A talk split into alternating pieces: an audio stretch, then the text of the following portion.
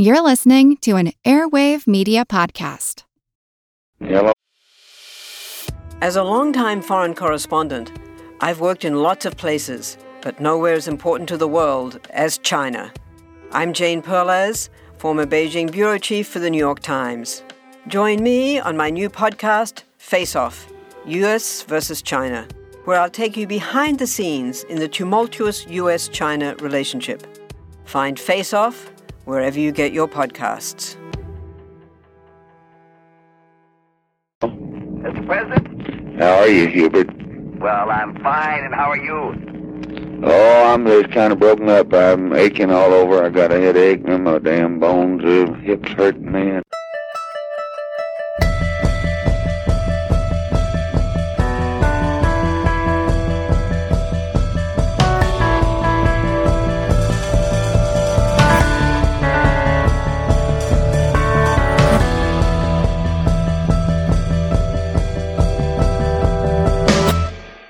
President Lyndon Johnson wanted his $100 billion tax cut, actually a $108 billion proposed tax cut, something that he and John F. Kennedy had actually proposed before the latter president's death. But to get through and finish Kennedy's tax cut, it wasn't one pitch that President Johnson needed to make for every senator. He optimized his approach depending on who he was talking to. For liberal Minnesota Senator Eugene McCarthy, and I should stress this is before McCarthy would challenge him in a primary many years before, he focused on getting the bill through quickly to keep it from breaking up the civil rights bill that he knew McCarthy supported. If the tax bill got delayed because of a Southern strategy to fight civil rights, Lyndon Johnson said, that just ruins us. I've got to pass taxes and civil rights, he stressed, or I quit. But he shifts gears for his old friend, mentor, and sometimes legislative opponent, Georgia Democrat Richard Russell.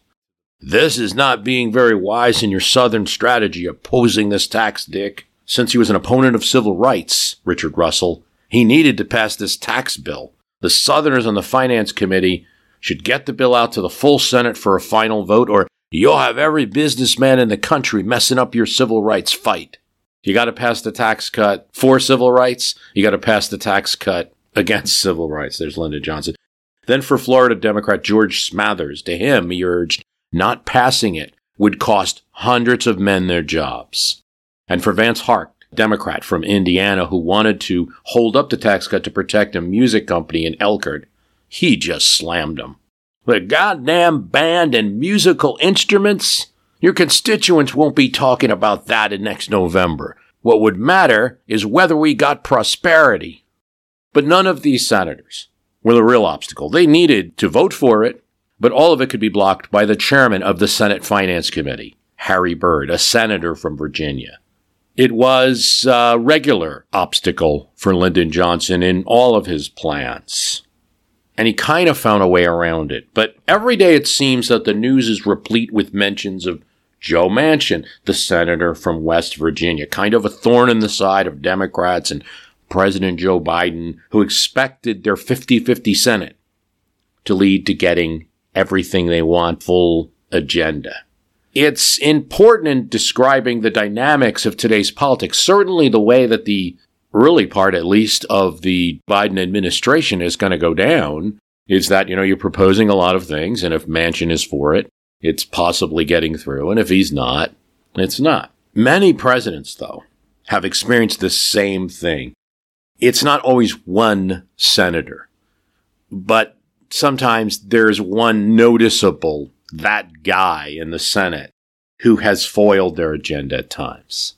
Almost all senators are treated with great deference. They represent their whole state. They're a figure in the media of their entire state. And that puts them also in the view of other states. They're big people in Washington. It's only a club of 100. They stay there for six years. There's also numerous privileges and rules that they enjoy. And because there are 100 people, you're going to go have to go back and need their vote. So even the majority leaders and minority leaders need to work with them. I mean, it's not um, like they're all super powerful and live above the law and do whatever they want, but it's something in between. They're quite powerful people.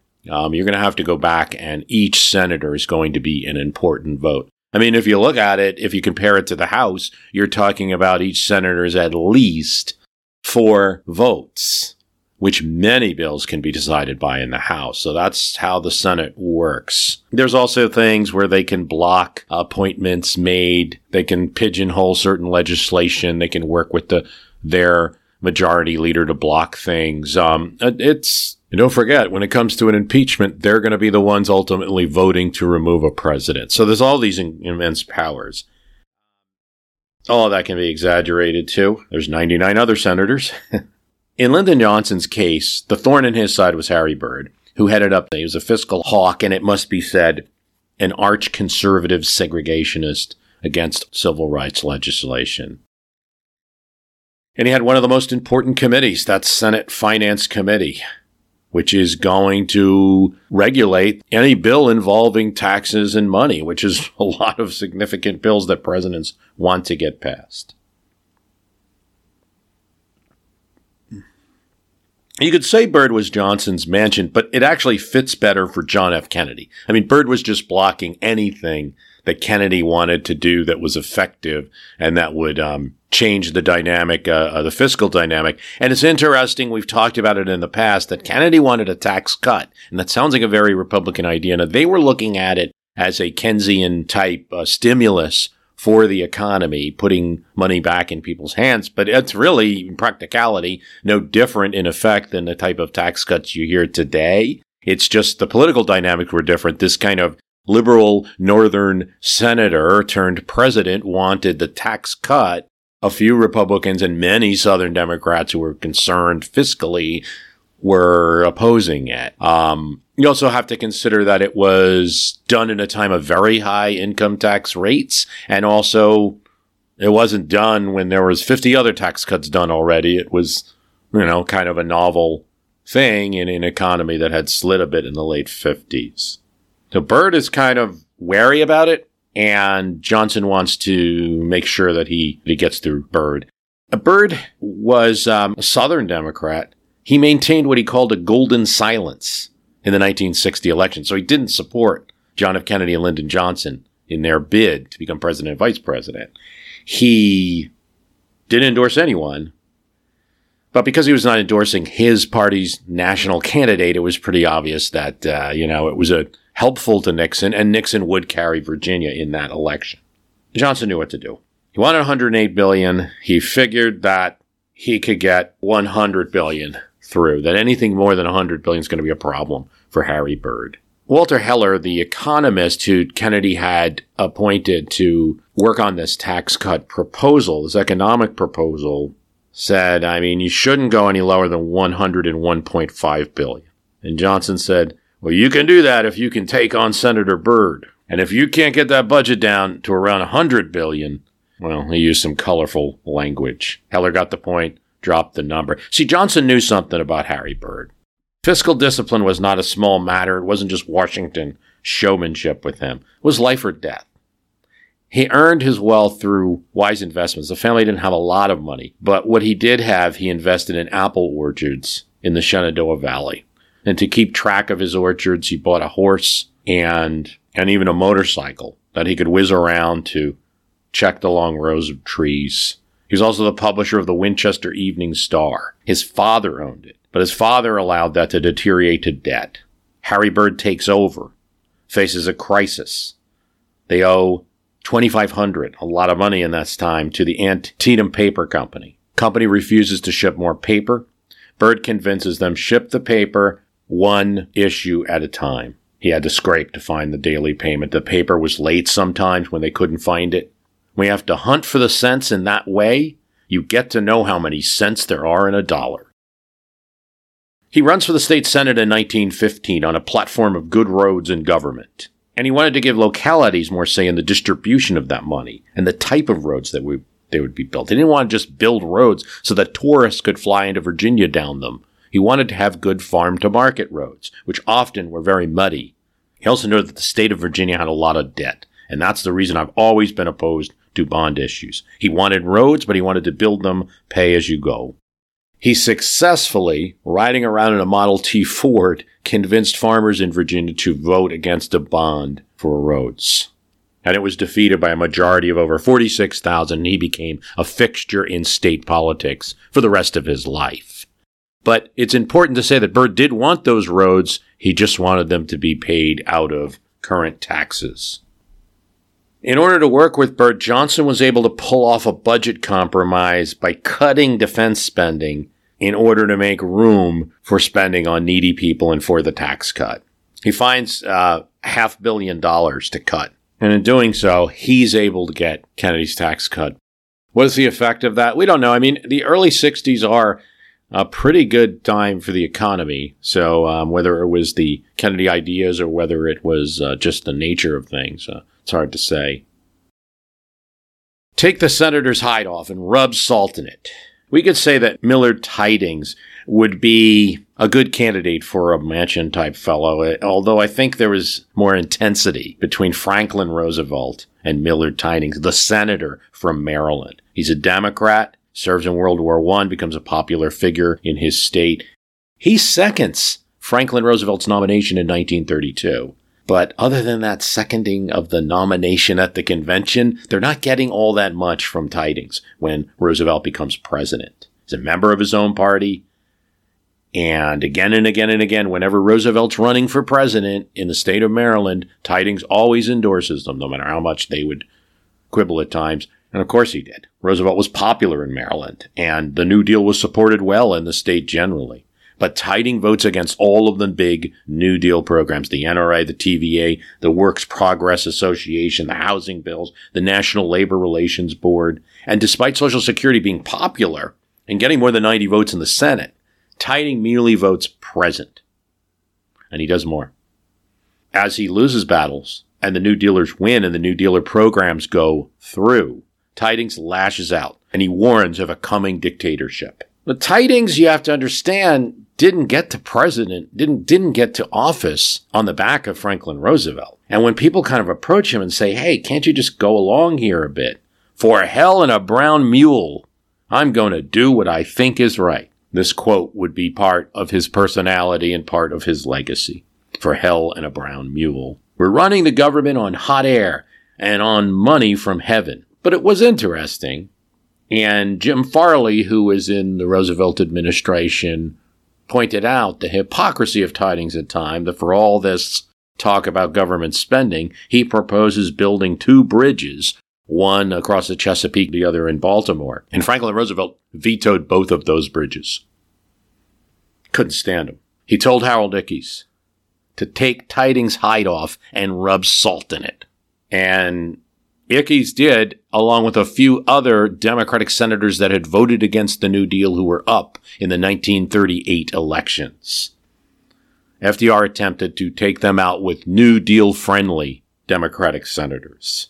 It didn't work in any of the cases. They thought Maryland was the best chance. New Deal was very popular in the state, but FDR makes a speech for Tydings' opponent on the radio. He reads from a New York Post article that said Tydings had betrayed the New Deal again and again.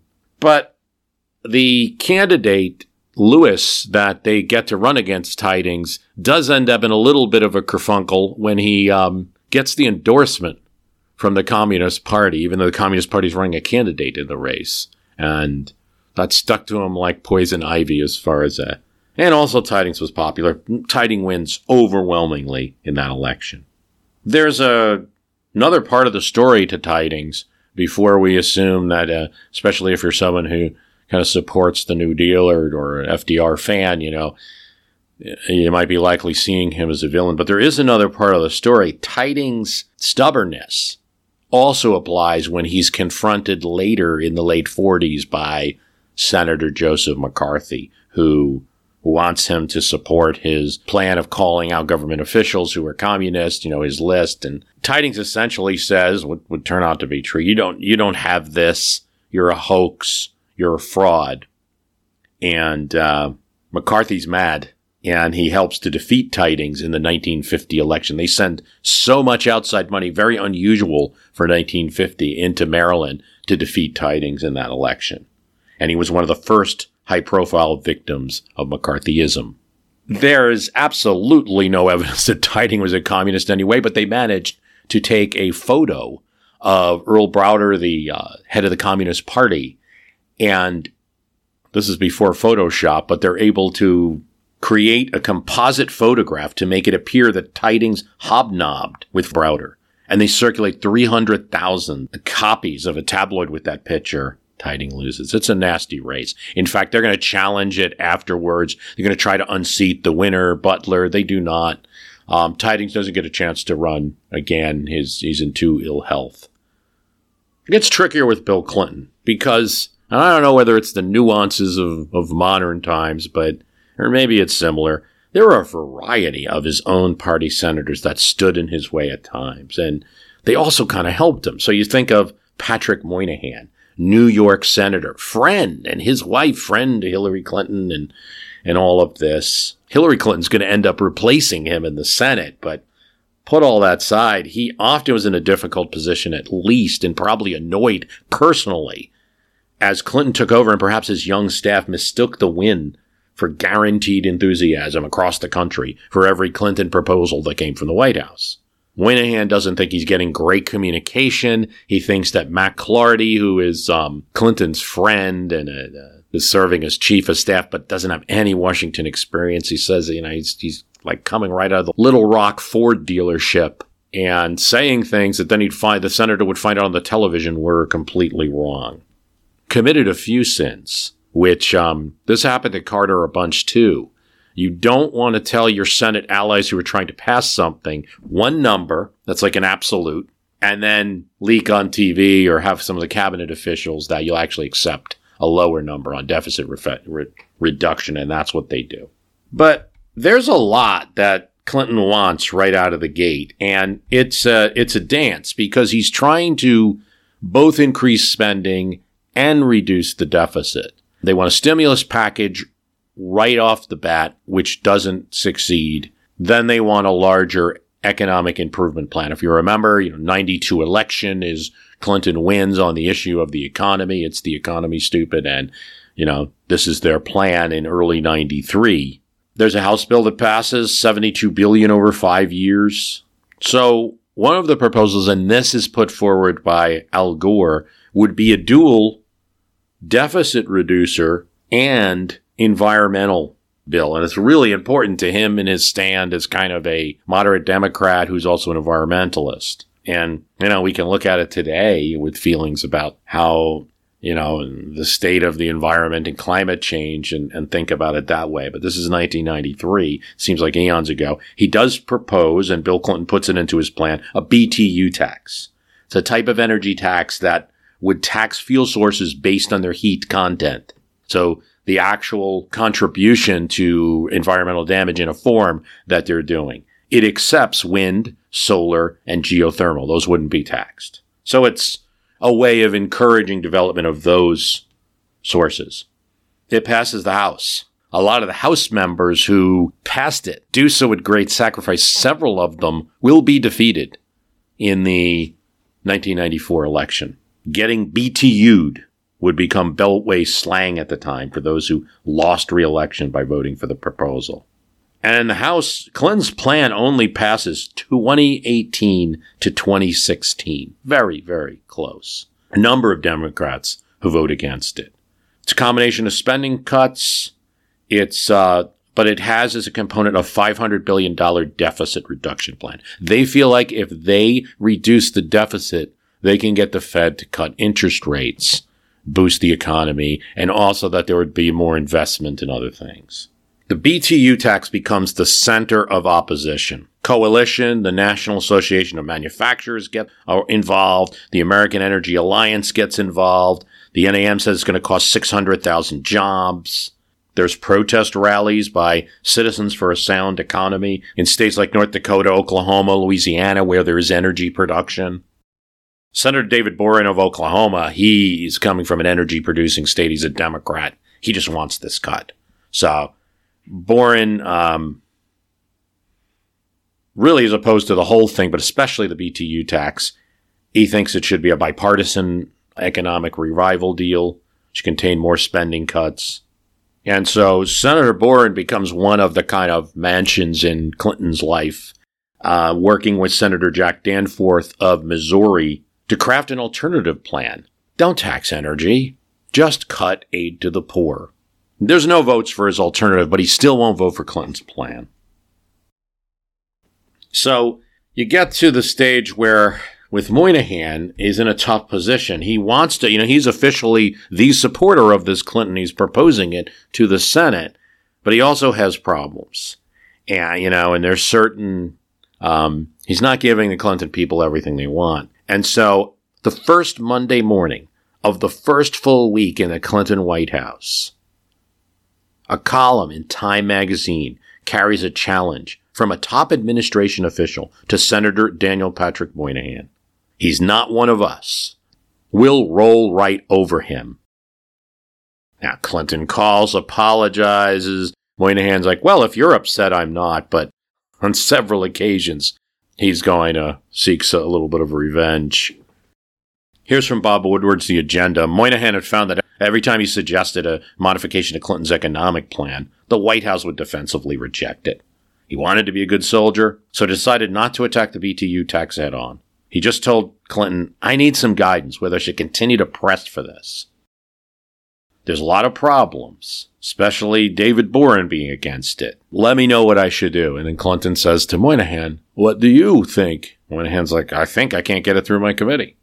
Eventually, the BTU tax is removed. Gore is despondent. They actually, in Bob Woodward's book, he talks about how Panetta is sent to talk to Gore and console him.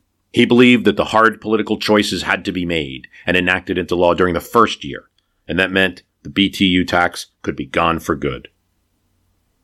You get to a situation in the Senate where the Democrats hold a 56 to 44 majority, and Senator Sam Nunn of Georgia announces that he would vote against the bill, Boren and a few others. So you now have six Democrats announced in opposition.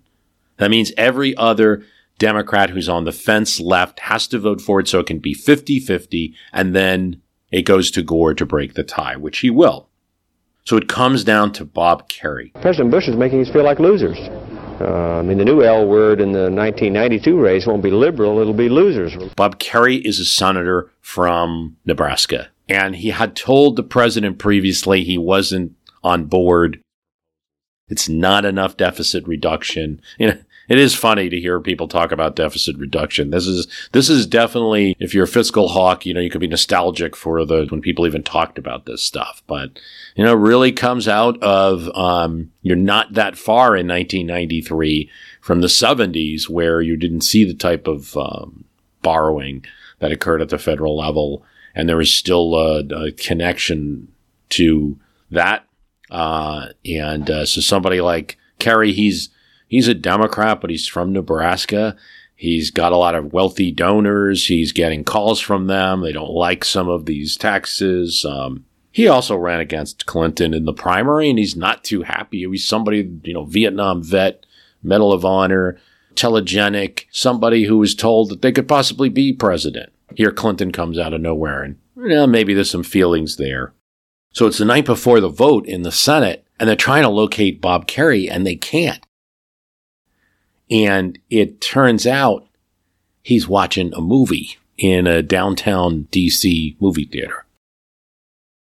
So they have to make the decision. They actually send someone to, to, to go in the middle of the theater while the movie's on and grab him and, and pull him out and, uh, say the White House wants to talk to you. And they do not. I mean, it, they consider it pretty obvious that if he's watching a movie, doesn't want to be disturbed, set up a meeting the next morning. At first, Kerrey's against it. But right before the vote, seconds before he goes to vote, he calls up Clinton and says, You have it, and this vote's for free. Clinton's, you know, thank you very much. All of that goes on the Senate floor, votes to make it 50 50 for Clinton's economic bill. I mean, this is Clinton's first legislation right out of the gate. Obviously, it would have been harmful if it didn't pass. And on top of that, he makes a speech criticizing the Clinton administration. He says, yes, I'm not going to vote against this plan, but this is too little sacrifice. This is too small. This doesn't merit what all of the rhetoric that we've heard and things like that. So, and one of the things he says Kerrey says during his speeches, I'm sure the president is watching this. President Clinton actually is not, but he's informed of the comments later. Hi, it's Bruce. Listen, we all know the news headlines are full of wild stories, like how the world is tipping towards authoritarianism, all while somehow simultaneously freezing, flooding, and on fire. It's a lot to take in. But what if, instead of being on the brink of disaster, we're actually on the cusp of a better world? If I've got your attention, then I highly recommend tuning to a podcast that offers a weekly dose of optimistic ideas from smart people. What Could Go Right is the acclaimed news podcast from the Progress Network. Zachary Karabell and Emma Varvaloucas dive into the biggest news and most pressing topics of our time, from climate change to politics, and make the case for a brighter future. Season 5 features fascinating guests like democracy scholar Yascha Mounk on the hidden perils of identity politics, and NPR anchor Steve Inskeep about the importance of talking to people who differ from you and what Abe Lincoln learned from those conversations that helped him unify the country. It's time to ditch the doom scrolling polarization and start focusing on some of the things going right. So check out what could go right wherever you listen to podcasts. Want to learn how you can make smarter decisions with your money? Well, I've got the podcast for you. I'm Sean Pyles, and I host NerdWallet's Smart Money Podcast. On our show, we help listeners like you make the most of your finances. I sit down with NerdWallet's team of nerds, personal finance experts in credit cards, banking, investing, and more. We answer your real-world money questions and break down the latest personal finance news. The Nerds will give you the clarity you need by cutting through the clutter and misinformation in today's world of personal finance. We don't promote get rich quick schemes or hype unrealistic side hustles. Instead, we offer practical knowledge that you can apply in your everyday life. You'll learn about strategies to help you build your wealth, invest wisely, shop for financial products, and plan for major life events. And you'll walk away with the confidence you need to ensure that your money is always working as hard as you are. So turn to the nerds to answer your real world money questions and get insights that can help you make the smartest financial decisions for your life. Listen to NerdWallet's Smart Money Podcast wherever you get your podcasts. But there's another factor in Kerrey's decision, and it's not just, you know, helping Clinton. Moynihan. Moynihan has a good relationship with Kerrey. Here's what the New York Times says. The suspicion that Senator Kerrey would vote for the bill is grounded largely in his close relationship with Moynihan. The New York Democrat who is head of the finance committee, is heavily responsible for the budget bill. Moynihan went out of his way last year to support Mr. Kerrey's attempt to win the Democratic nomination, and the view was that Kerrey had a debt to pay. An administration official put it this way I can't believe that if at the darkest hour Moynihan says, Bob, I'm calling my chit, Kerrey won't go along. That's powerful. Uh, Clinton's bill raised the top tax rate from 31% to 36% on taxable incomes ranging from 115 to 250,000 or couples 140 to 250,000. On incomes above 250,000 the rate would be 39.6%. That's there's been a lot of changes since then, but it did last a long time. It turned out Kerrey's vote wasn't for free though. Surprise surprise. He insisted uh, through Senate leaders that they demand that the White House engage in something that he had asked for before and then dropped when he said this is a free vote. And that would be to have a special commission on spending cuts in government. Not only is this something that annoyed um, the White House, Clinton's quite annoyed by it.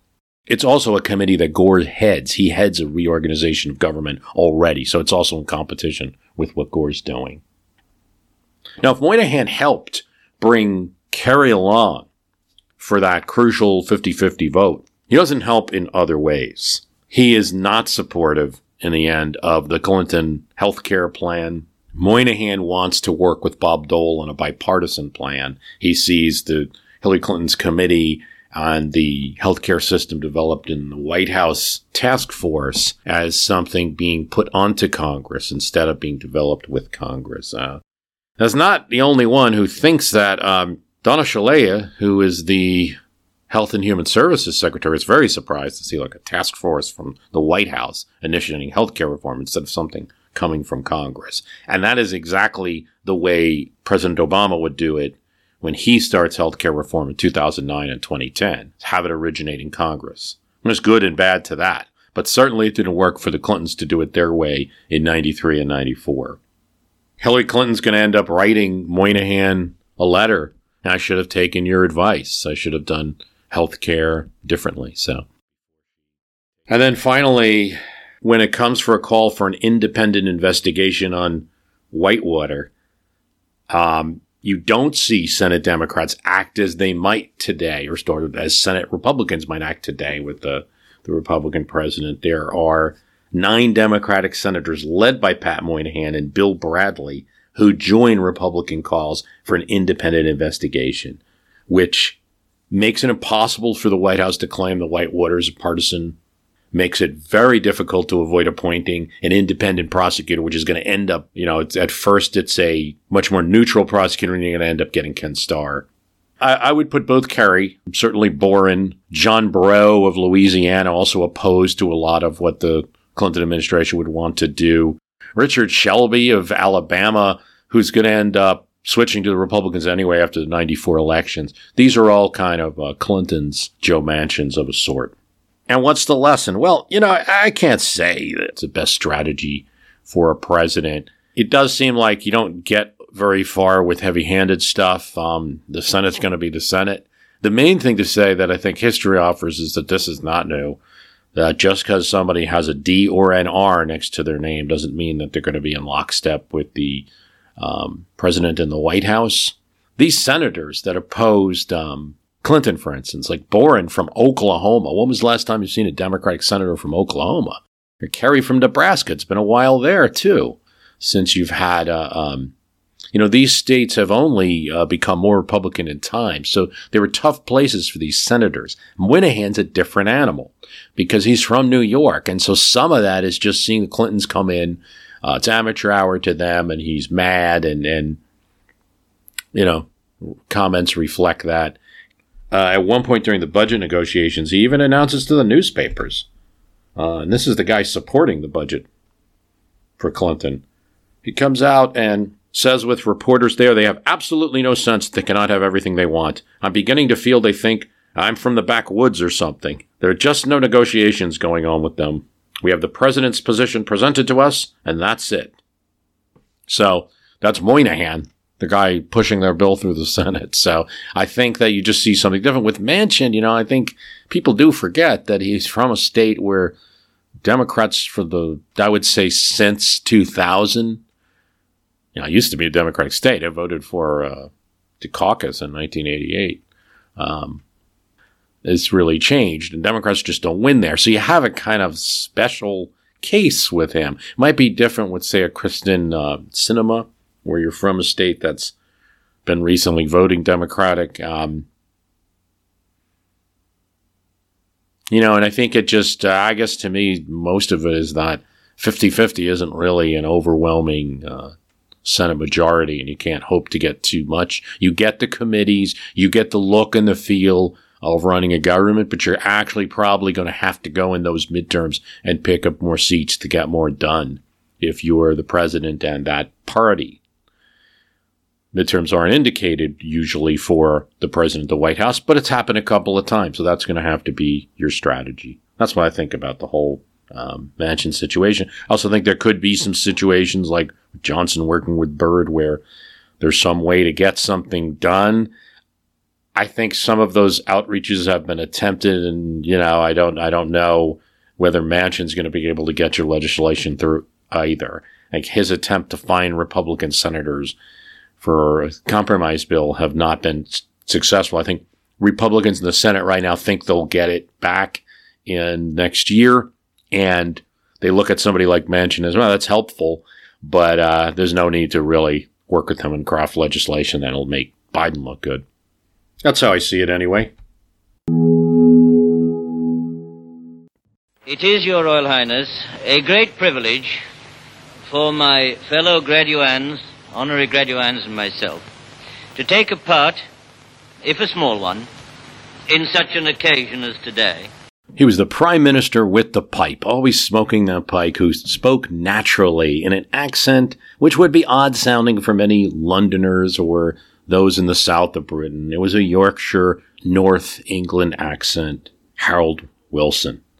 And they said that Harold Wilson even tightened his Yorkshire up a bit at rallies, and perhaps really didn't like a pipe which would be associated more with a common person, liked to smoke a cigar. Ever since the project of this university was turned from a dream into an impending reality, I have frequently in private, not least to schoolboys who sought my advice on this matter, expressed the view that Lancaster would be a particularly exciting conception, a particularly good university to try and get into.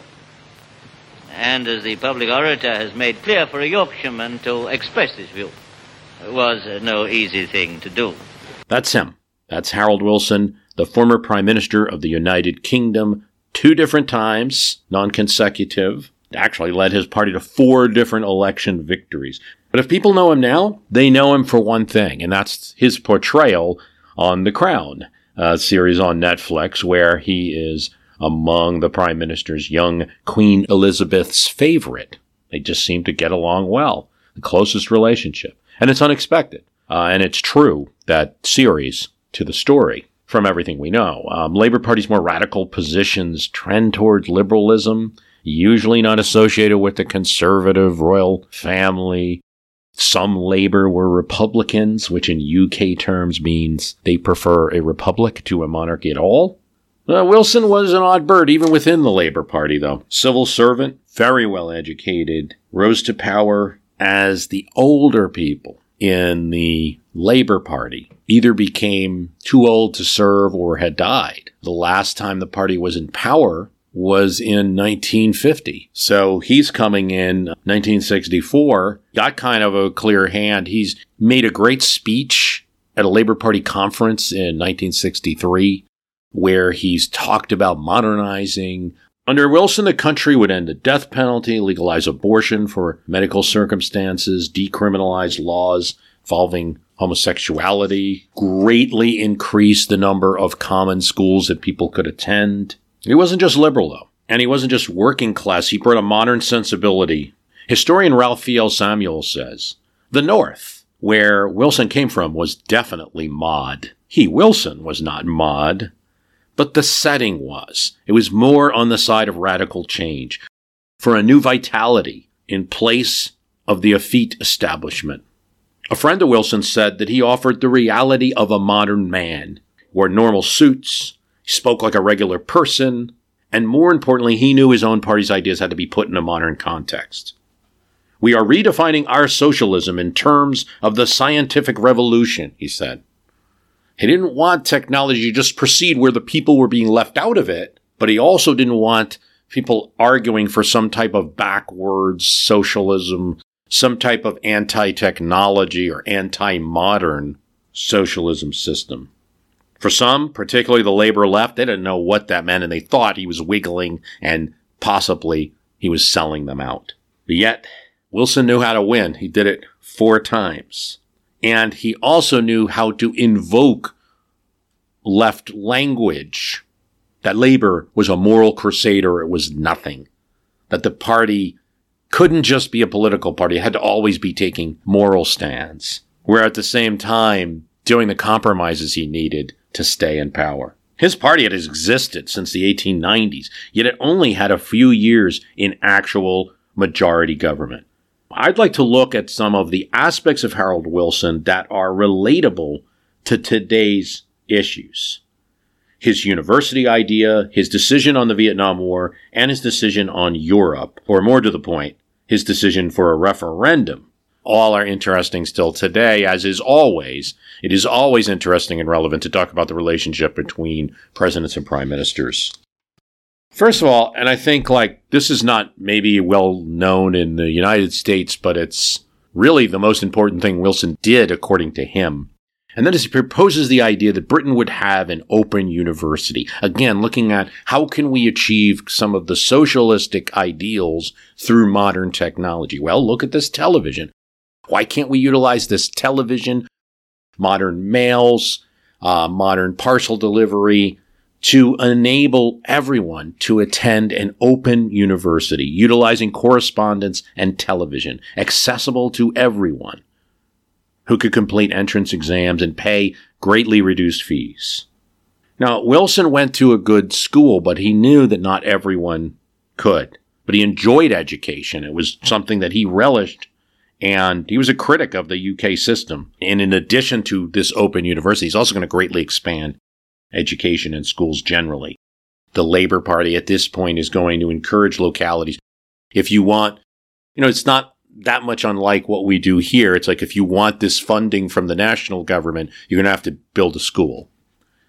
You know, the noticeable development is a university of the air that he calls for to provide an opportunity to those who couldn't attend college or had to leave because of family obligations or because of their work. Historian Philip Ziegler says, if there was any success story which gave him unequivocal satisfaction, it was the Open University. He jealously guarded it when every other sacred cow was suffering during the crises of 1965 and 1966. The Open University continues. Classes would be conducted via correspondence and over the television. Most likely it would work like this. You would receive your materials that you had to read through correspondence. You'd receive study guide questions and exams through correspondence. Once a week, there would be a show on television for the course that you were taking on a given time. And would also be enhanced with local tutors throughout the United Kingdom that would be able to work with you on your um, work with a local group on studying the particular course items like books, tests, uh, reading supplements would be mailed, even um, science kits, la- little labs with microscopes and other items would be sent out. This still exists, the Open University. It's not as cheap as it was then. Then it was very cheap, especially if you were someone who was unemployed, might be paid by the local council at that point. Um, it could be some education could be pay- paid for by employers who would cover the costs. We all know how important it is to keep your eye on the money and not just your own. To follow trends, track financial situations, follow gains and losses, check out the Yahoo Finance Podcast. Every day, we'll give you a quick overview of the latest market and financial news that you need to know. You'll be able to hear about the biggest headlines in the business world in three minutes or less, right after markets close. It's perfect to listen to while you make another cup of coffee or work out a new budget. Check it out now. Listen to Yahoo Finance wherever you get your podcasts. That's Yahoo Finance wherever you get your podcasts. Um, even as of um, you know, where now it might cost say seventeen to twenty thousand dollars to get a university degree on the Open University, and that's still pretty cheap in American terms, at least. Um, that's an increase because of 2010 austerity cuts. The uh, even in 2000, you were looking at a. Um, I'm doing you know pound conversion in my head here. Um, can add anywhere from like eight to ten thousand dollars. But it is interesting this Harold Wilson idea of the Open University in today's when we're talking about virtual is that this existed and it was running as early as 1970. The, the decision was made in the 60s to do it, and it's running in 1970. It opens up a lot of opportunities for people who were unemployed in the 70s and 80s to get some education, to build up math, to, for people who didn't get a high school degree to be able to complete it. Um, I was reading on Quora, which is a site where people ask and answer questions about if there was anybody who had attended Open University, and there were many, many people, and they had great things to say about it. It was very cheap in the 70s. You know, you course for 25 pounds. Um, and, you know, well before COVID and well before the lockdowns and remote education and things like that, the Open University in the United Kingdom, from my understanding and reading some of the Quora comments that people have attended, has a very good reputation among employers some comments made by people who attended were that their employers recognized that, oh, you went to Open University. That means you had to be a bit more disciplined than other people. So that was one of Wilson's little known legacies. For most in the United Kingdom, Harold Wilson's decision not to send British troops under tremendous pressure from Lyndon Johnson was a correct one and something they associate with his legacy in a positive way. This is particularly true after what was seen as a mistake in the United Kingdom of Blair sending uh, George W. Bush British troops into Iraq. Now, he's under great pressure to do so, even within the Labor Party. There are conservatives in the Labor Party who say that this is this is an important anti-communist struggle. We can't allow our party to be associated with the communists. We have to help out in Vietnam. But more, the most important thing, and this is always the tenet of British politics, is that look, we have this historical legacy, even if it's not always good at times. But since World War II, we have a positive historical legacy. And we have a special relationship between the United States and Britain. And so Wilson was going against that a bit by not listening to Lyndon Johnson's suggestion under tremendous pressure from the Foreign Office. You got to work with the Americans. We're not going to get the kind of summits and meetings we want. From the Treasury, there's certain economic things that Lyndon Johnson can hold up that we need. Lyndon Johnson at one point asked Harold Wilson, reportedly, but you could see him saying this I don't care if you send a platoon of bagpipers there. Just send something. Wilson isn't going to do it because even that is making Vietnam an Anglo American operation. And whatever tarnish was going to occur to America was going to occur to America and Britain at that time, as I believe Blair found out. So he, the farthest that he's going to go to please his own party's conservatives is to say that, look, America's morally right in doing this. We support America, but we're not supporting with troops or linking ourselves to this in any way. Lastly, we should note Wilson's contribution to the UK joining the common market.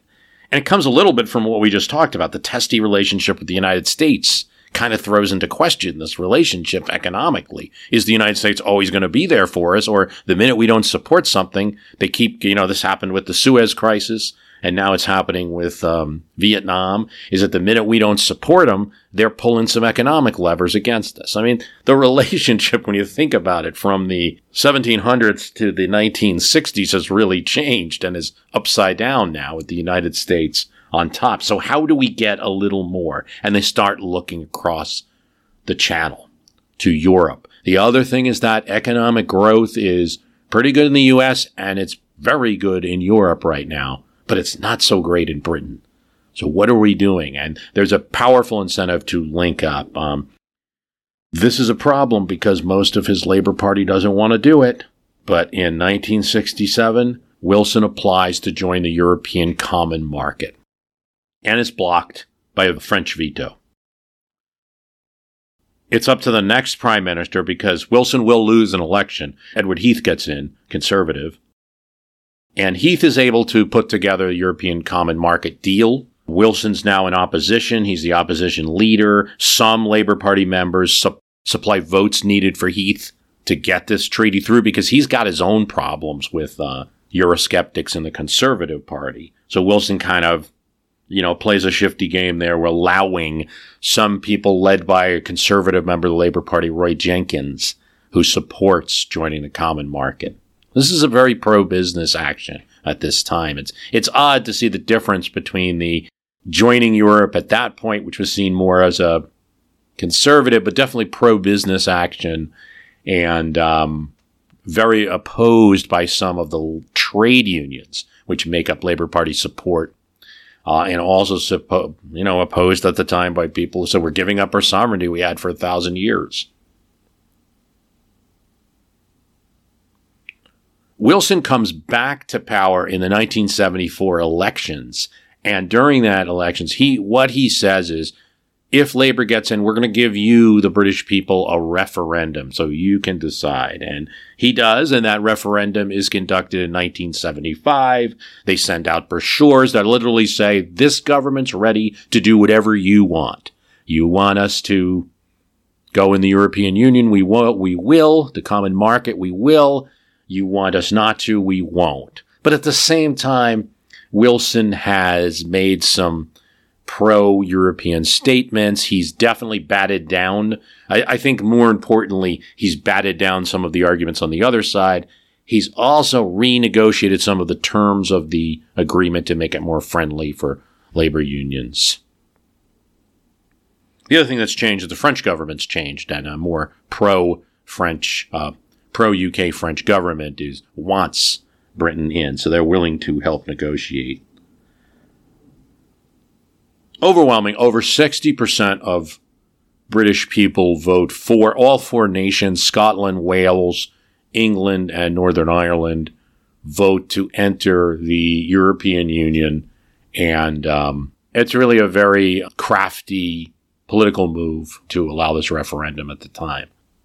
And it is interesting to to to remember that um, while Brexit got the British out of the European Union, there was a referendum to get them in as well. The relationship between Joe Biden and Boris Johnson is good, really better than one could expect. Now, it's not the kind of like one on, uh, you know, tight political alliance that we kind of saw with Trump and Johnson. Hey, the two guys' hair looks similar or whatever, or they have like really close politics. And Trump kept saying, we're going to make the British treaty number one. Some of the UK ministers speaking off the record, some of the UK um, trade negotiators saying they actually don't like that talk. It's not helpful to Britain to say we're going to throw all the other countries uh, to the end of the line and UK.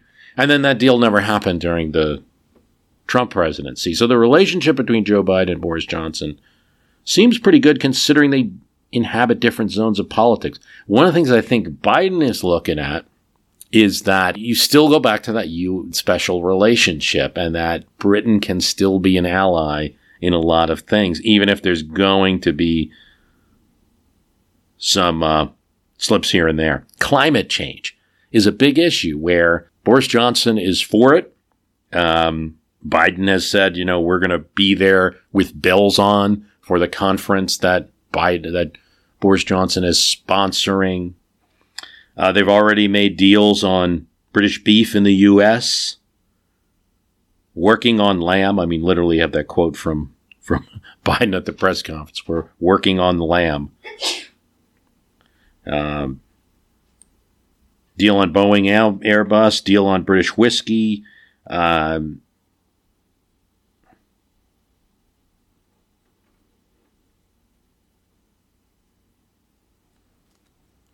And Johnson said, like Biden, he's a bit of a train fanatic as well. So I don't know. You know, uh, it's good to talk about Harold Wilson in the context of the relationship between U.S. President, British Prime Minister, still very important. Um, still a go-to country for the United States on the on the world stage. Um, even though Johnson would get perturbed by Harold Wilson not helping him out in Vietnam, it was the first country he'd go to when he was thinking of how we're going to develop a peace process. What four countries are going to be in the table? And it's U.S., Soviet Union, North Vietnam, South Vietnam, and UK, right? And so, um, you know, there's still that tight relationship that's that's very important. Well, this is a quick one, a couple topics. I want to thank you for listening. The website is www.myhistorycanbeatupyourpolitics.com. And uh, remember that Patreon, help give us some support. You get some episodes early, you get some leftovers episodes and other things and also the joy that you know you're you're helping out the podcast. Thanks for listening.